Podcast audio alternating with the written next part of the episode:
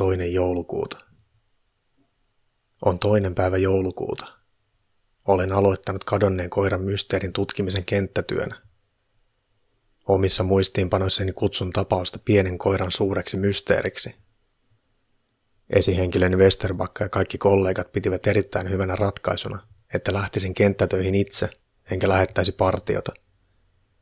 He jopa toivoivat, että tekisin kenttätyön mahdollisimman perinpohjaisesti – he nimittäin osaavat arvostaa mestarietsivän, Suomen Sherlockin, kykyä tehdä havaintoja vaikeissa olosuhteissa. Varautuminen kenttätöihin, varsinkin näin joulukuun kylmällä säällä, on erittäin tärkeää. Lainasin veljeltäni hänen pilkkihaalariaan. Se on hyvä haalari, mutta kiristää etuvatsan kohdalta, ja sekä hihat että lahkeet ovat ainakin 20 senttiä liian pitkät. Haalarit ovat kirkkaan punaiset, ja niissä on heijasti raidat mikä ei ole optimaalista naamioinnin kannalta. Minulla on mukanani eräkiikarit, jotka tilasin 20 vuotta sitten Saksasta asti. Ne olivat kalliit, mutta mukana tuli kiikarikotelo, käyttöopas ja linssien puhdistukseen sopiva mikrokuituliina. Lisäksi tein kahdeksan kinkkujuustosämpylää ja täytin puolentoista litran termoskannun rommilla ja Jägermeisterilla. Opin kikan isältäni, joka oli bussikuski. Puhuivat, että on kova poika juomaan kahvia tuo Jalmari aisti. Olin tullut rikospaikalle Helsingin Mäntyniemeen. Jätin autoni turvallisen välimatkan päähän, jotta minua ei huomattaisi. Kävelin viimeiset 80 metriä. Kenttätyössä ei voi säästellä itseään fyysiseltä rasitukselta. Mäntyniemen pieni metsikkö oli se paikka, jossa oskukoira katosi. Rikostutkinta alkaa aina rikospaikalta. Aina. Mäntyniemen virka-asunto on vartioitu ja aidattu, mutta koiran ilmoitettiin kadonneen aitojen ulkopuolella, Mäntyniemen kiinteistöjen vierellä olevassa metsikössä. Päätin mennä tarkkailemaan sitä. Paras paikka tarkkailla metsää oli Mäntyniemen toisella puolella olevan pienen lammen kupeessa sijaitseva pusikko. Vaikka pusikko ei ollut kovin tuuhea joulukuussa, niin oletin sen toimivan riittävän hyvänä naamiona ja peittävän räiskyvän värisen pilkkihaalarini. Kenttätyössä naamioitumiseen on kolme kultaista sääntöä. Yksi.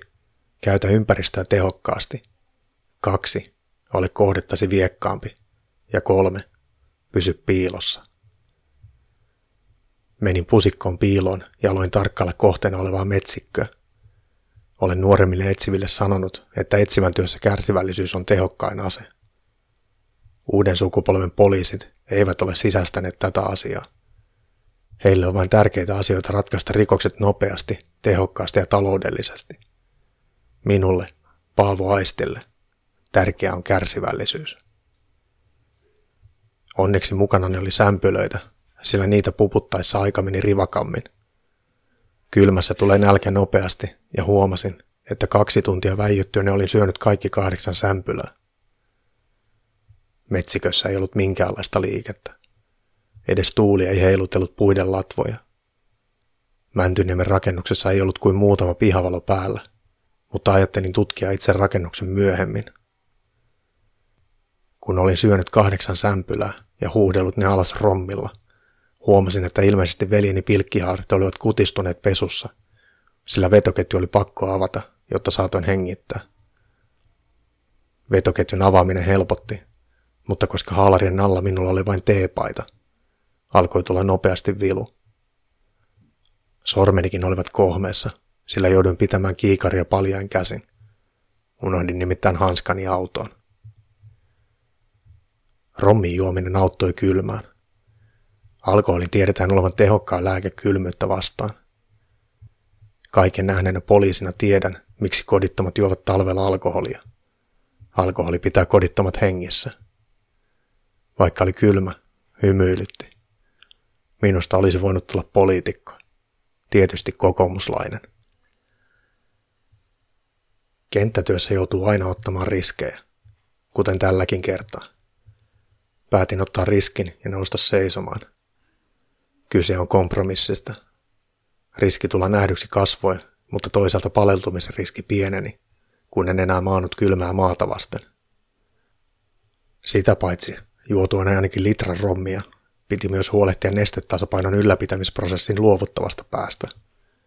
Piti nojalla puuhun, kun kuseksin. Toisaalta huomasin, että hieman vinoon kasvaneeseen puuhun oli mukava nojailla ja lipitellä loppuja rommeja. Ja kun haalarin vetoketju oli auki, kuseminen onnistui siltä seisomalta, ihan kirjaimellisesti.